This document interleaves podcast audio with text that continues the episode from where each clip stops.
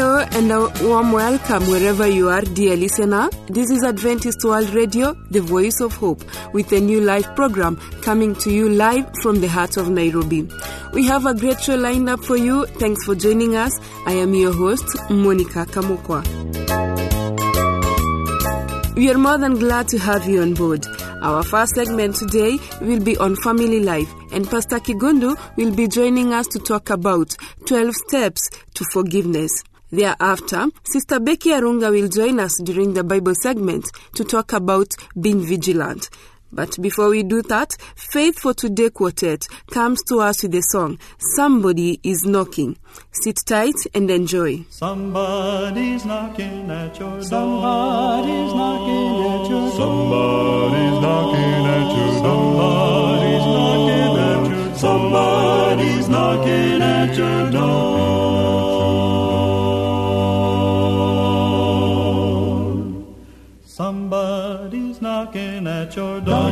At your door. Somebody's knocking at your door. Knocking at your door.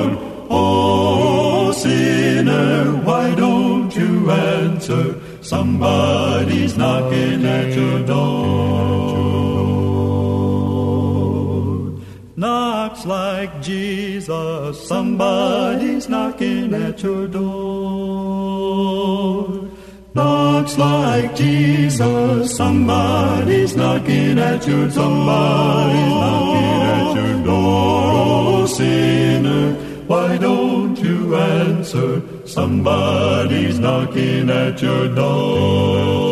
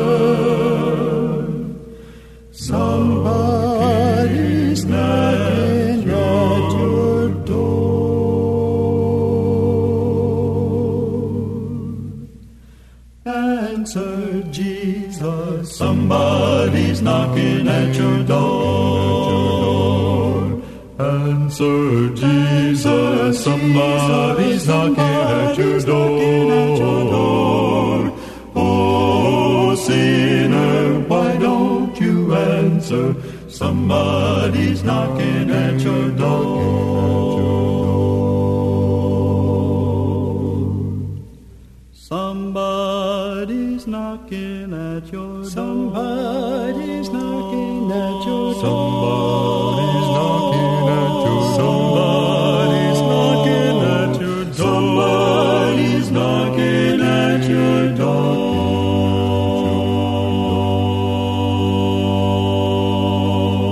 Welcome back, dear listener.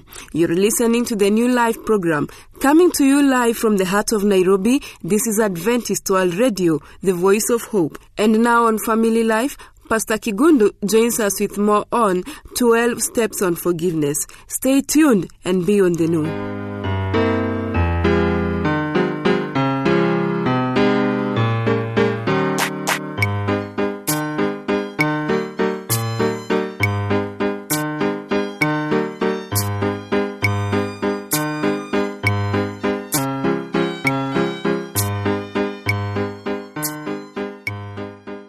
Dear listener, we want to welcome you again to our Abundant Life series. It is based on John 10 verse 10 where Jesus promised abundant life. When we talk about this abundant life, we are convinced it also encompasses the area of marriage. And today I want us to talk about the 12 steps to forgiveness. Dear listener, where there is marital unfaithfulness, we need to seriously heed the call to forgive our erring spouses so that we can bring healing and the needed reconciliation. Well, forgiveness seems almost unnatural because our sense of fairness tells us that people should pay for their wrongs. But we need to understand what forgiveness is. Webster's dictionary defines forgiveness this way to give up resentment against, stop being angry with, to pardon, give up all claim to punish, overlook, cancel a debt. That's an awful lot to ask a person whose spouse has been unfaithful. But forgiveness is setting a prisoner free. The surprise is, once you are forgiven, you discover that the real prisoner who has been freed is yourself, not the person who has hurt you. You become free of bitterness and free to enjoy your present and your future. Forgiveness is a response to an injustice. It is a turning, goodwill, a masterful restraint from pursuing resentment or revenge. Forgiveness is paradoxical, the opposite of what comes naturally because it is human and natural to be resentful and require others to pay a price for their wrongdoings. Yes, the person who wronged us should pay for the wrong they have committed. They owe us something. The problem is there is no price high enough. Sorry, the problems. The sorry, the problem is there is no price high enough that would pay for this injustice. So we make a decision to cancel their debt anyway. You see, it's like bankruptcy laws. In the old days, if you borrowed money and, and couldn't repay it, you are thrown into debtor's prison. Some people came along and said, hey, wait a minute, this isn't fair. Just because someone really messed up once and can't repay their debt doesn't mean they are a bad person and will never be able to get it right in the future. Let's cancel all their debts, give them a second chance, and hope they have learned a lesson from this experience. That's what bankruptcy is.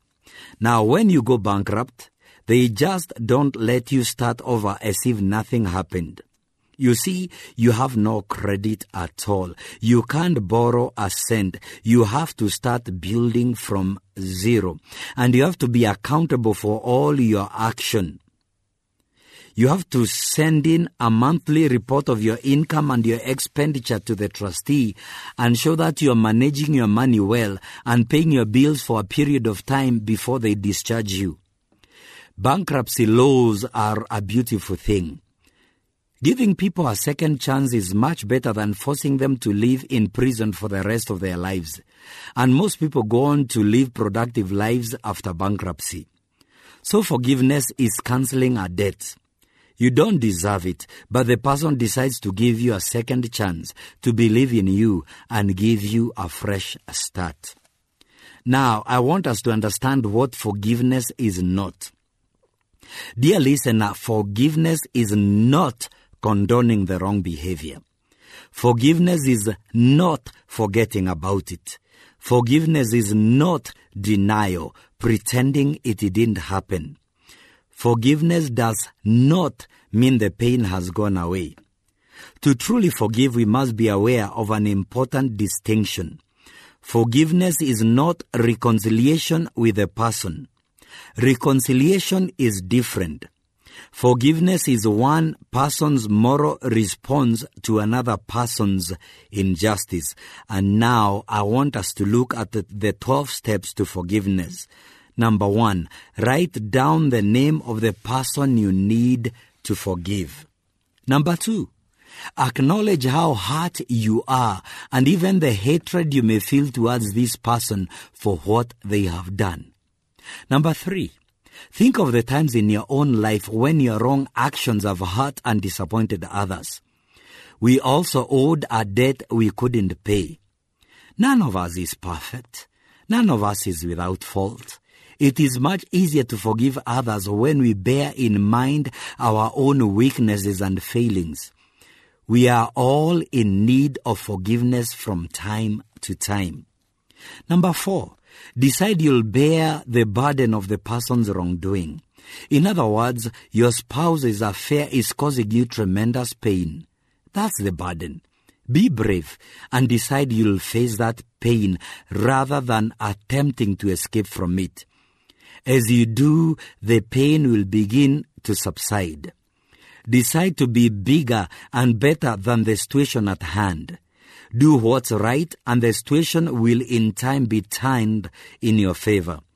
Remember that doing good sometimes includes confrontation.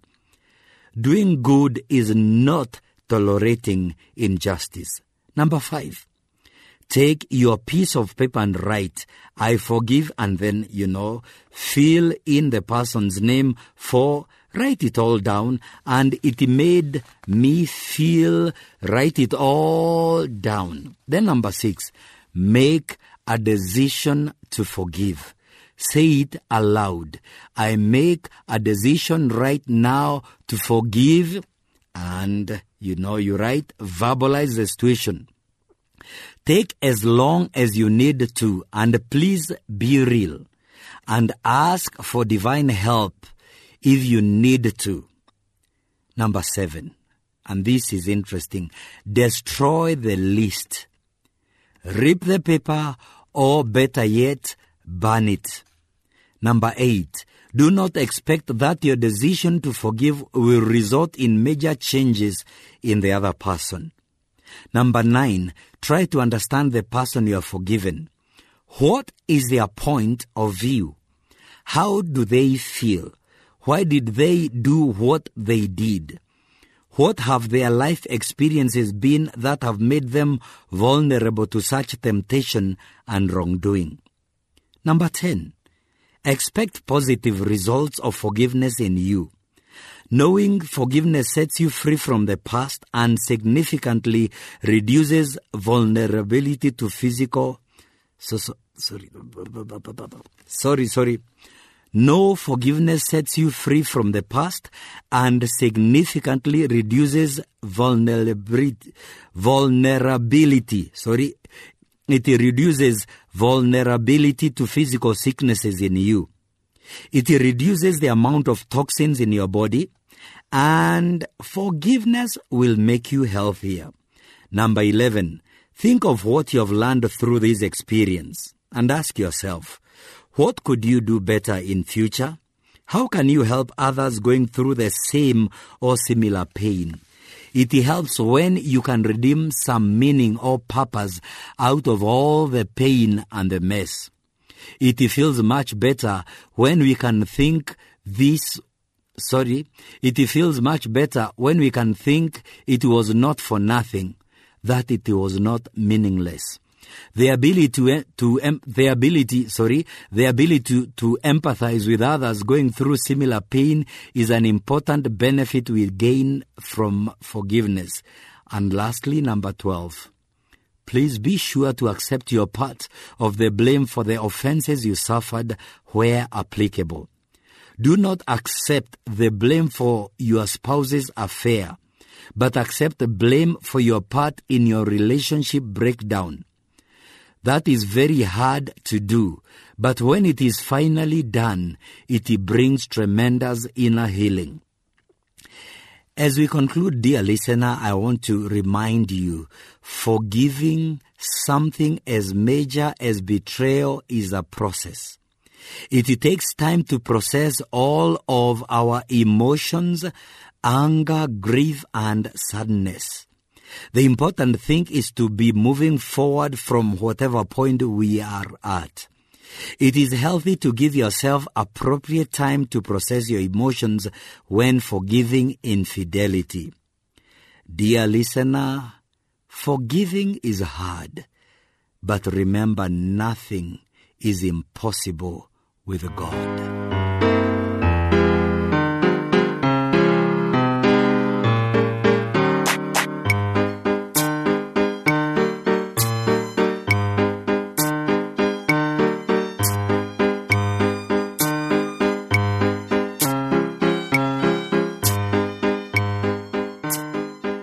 For those of you who are just joining us, this is the new live program with me, Monica Kamoko, your host, coming to you live from Adventist World Radio, the voice of hope. If you wish to drop comments, suggestions, and questions, do so through the producer, Adventist World Radio, PO Box 42276, code 00100, Nairobi, Kenya, or email us at awrnairobi at eku.adventist.org. Now that that is off the way, here is a song, Two Wings by Faith for Today Quartet. Don't go anywhere. Oh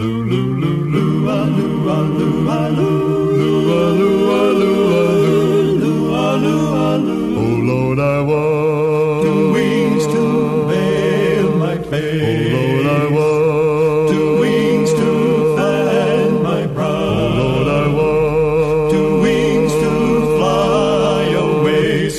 devil won't do me no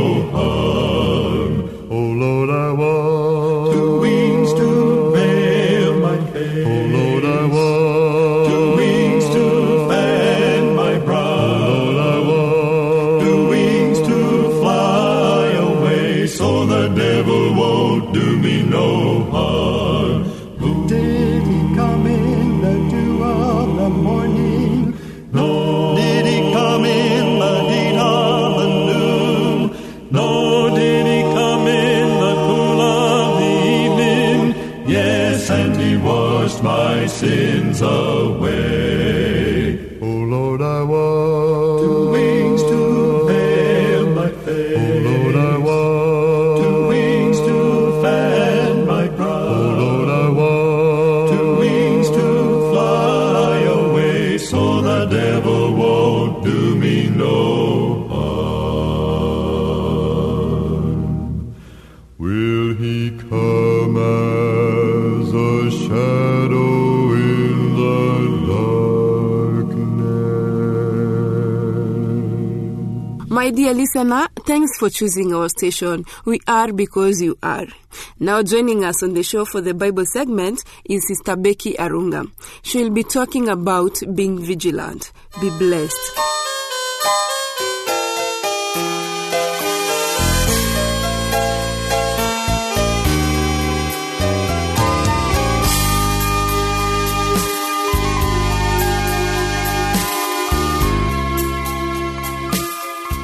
Our great God has afforded us an opportunity to study His Word and learn His truth daily as recorded in the Scripture. This day, I want us to meditate upon the life of Job and see how our adversary, the devil, is always beckoning upon us and waiting to seize every opportunity to take us captive. But we have assurance in the Lord who is our guide, our rock, and the helmet of our salvation. I invite you to this study session. I am Becky Arunga. Let us pray. Lord God Almighty, you are the one who has made it possible for us to be partakers of your divine glory. Now, Lord, we pray that as we study your word, you give us divine utterance. May your spirit guide, lead, and comfort along paths of righteousness. Thank you for every good and every perfect gift that is from you. Give us utmost concentration till we come to a close. For I pray in Jesus' name. Amen. The book of Job has enough stories for us to learn, and this time I want us to consider Job chapter 1, verse 6 and 7. And the scripture says, Now there was a day when the sons of God came to present themselves before the Lord, and Satan also came among them. And the Lord said to Satan, From where do you come? So Satan answered the Lord and said, From going to and fro on the earth, and from walking back and forth on it. Beloved, this account brings to us a scenario in the great controversy that shows that when God is taking charge of his creation, we find that Satan is also there, the accuser of brethren, ready to present before God an accusation against those who deem to serve God. But one is to give much consideration to the answer of Satan. When God is asking, From where do you come? Satan is answering, From going to and fro on the earth and from walking back and forth in it. Essentially showing that he is coming as someone who is in charge of a particular place and is boasting of his majestic abilities to walk to and fro and back and forth in the universe, or rather in earth. And so, this is what points us to our great meditation today. It is sad that some of us live our lives oblivious of the devisings of the devil. It is sad that we live our life not aware of that which the devil adversary has set forth before us.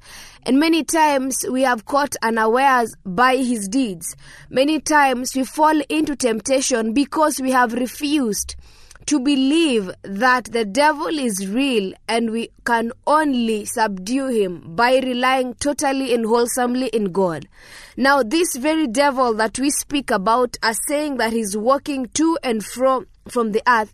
At the fall of man, he gained dominion over the earth.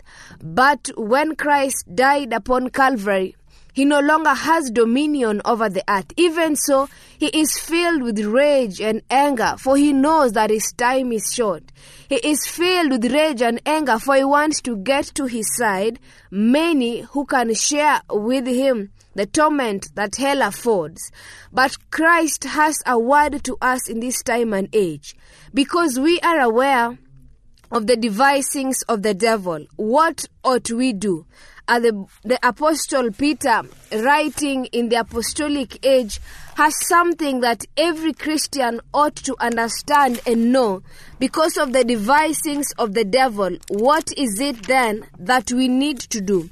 Um, First Peter and the chapter is five, and the verse is eight. Is giving us a better and sure way of defeating the devil. The Bible tells us, "Be sober." Be vigilant. I mean, the only way of defeating our adversary is by being sober. Sobriety brings to view the concept of having a clear mindset, having a clear perspective of what's going on, not having your mind clouded with the pleasures of this world, the food that the world offers, drinks, alcohol, and any other such thing that appertains to removing sobriety from a person. And then be vigilant. It is not just enough to be sober. It is not just enough to have a clear mind. We need to apply ourselves to defeating the enemy. We need to apply ourselves in partnership with God. With prayer, we can stand up for Jesus. With prayer and Bible study and witnessing in form of evangelism we can be able to defeat the adversary for we defeat him by the blood of the lamb and by the power of our testimony. Why ought we be sober and vigilant? As i've said the devil is walking to and fro and back and forth on the earth and he is essentially seeking whom he may devour to take on his side to take to the place that is prepared for the devil and his angels which is hell a place of torment Peter writes and says, Be sober, be vigilant, because your adversary, the devil, walks about like a roaring lion, seeking whom he may devour. Resist him. The Bible tells us as we are sober, as you're vigilant, you need to resist him, steadfast in faith, knowing that the same sufferings are experienced by your brotherhood in the world. We should resist the devil no matter the sufferings we are going through. And that is what essentially we learn from the account of Job. Because as the devil was walking to and fro on the earth, seeking whom he may devour, he rightly came with an accusation against Job. And he was quick to attack not only his character, but also his family and his possession. The devil says in Job 1 8, the Lord is speaking to Satan and he's saying, Then the Lord said to Satan, Have you considered my servant Job, that there is none like him on the earth, a blameless and upright man? one who fears God and shuns evil. In essence, is resisting the devil steadfastly. Satan answered the Lord and said, Does Job fear God for nothing? I mean, the devil is bringing accusations upon accusations against us. But God says, resist him steadfastly, knowing that these same sufferings that you're going through are experienced by your brotherhood in the world. Beloved, what suffering have you been going through? What is it that has been taking the joy from your heart? Remember, though weeping may last in the night, joy comes in the morning. One appeal I make to you as we fighting the adversary, as we fighting the devil, one thing stands for sure be sober and be vigilant. Remember to resist the devil steadfastly in faith because we are together in this as brethren, encountering the sufferings given unto us by the devil, but our God is faithful. He shall not allow any test or temptation to fall us that is beyond our means. He shall supply grace in measure to enable us to overcome the wiles of the enemy. Therefore, beloved, I beseech you, make a decision for God by being sober, by being vigilant, and resisting the devil steadfastly in faith. For surely the Lord shall safely lead you as he did with Job. Let us pray. O dear Heavenly Father, we give thanks for reminding us in your word that there be only one way of resisting the wiles of the enemy. As we are sober, as we are vigilant, moving forth in faith, we are able to resist the devil in all his forms. And I pray, my blessed Redeemer, that you may guide, you may comfort, and you may shield all that we seek to do, Father, we commit before you. But one plea, Lord, revive us that we may be able to stand firm and steadfast for the truth that sets us free. May your spirit of truth guide us to all truth, for I pray in Jesus' name. Amen. Thank you for finding time that we may study about resisting the devil and how God intends us to do it. May the Lord keep you safe till we meet again. Be blessed.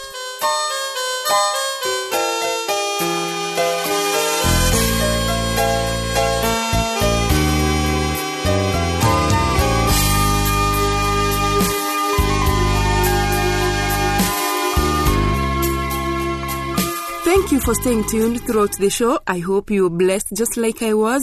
Don't forget to send us your views, comments, or questions about the show through the producer, Adventist World Radio, PO Box 42276, code 00100, Nairobi, Kenya. Email us at awrnairobi at eku.adventist.org. Remember, this is Adventist World Radio, the voice of hope. Until next time, when we meet right here, I have been your host, Monica Kamokwa. May God bless you. Somebody's knocking at your door. Somebody's knocking at your door. Somebody's knocking at your Somebody's knocking at your Somebody's knocking at your door.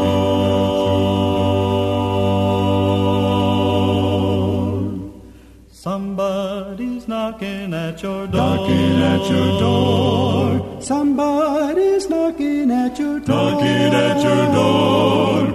Oh, sinner, why don't you answer? Somebody's knocking at your door. Knocks like Jesus. Somebody's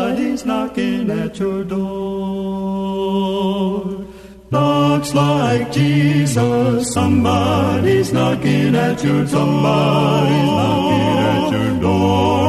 Oh, sinner, why don't you answer? Somebody's knocking at your door. Can't you hear?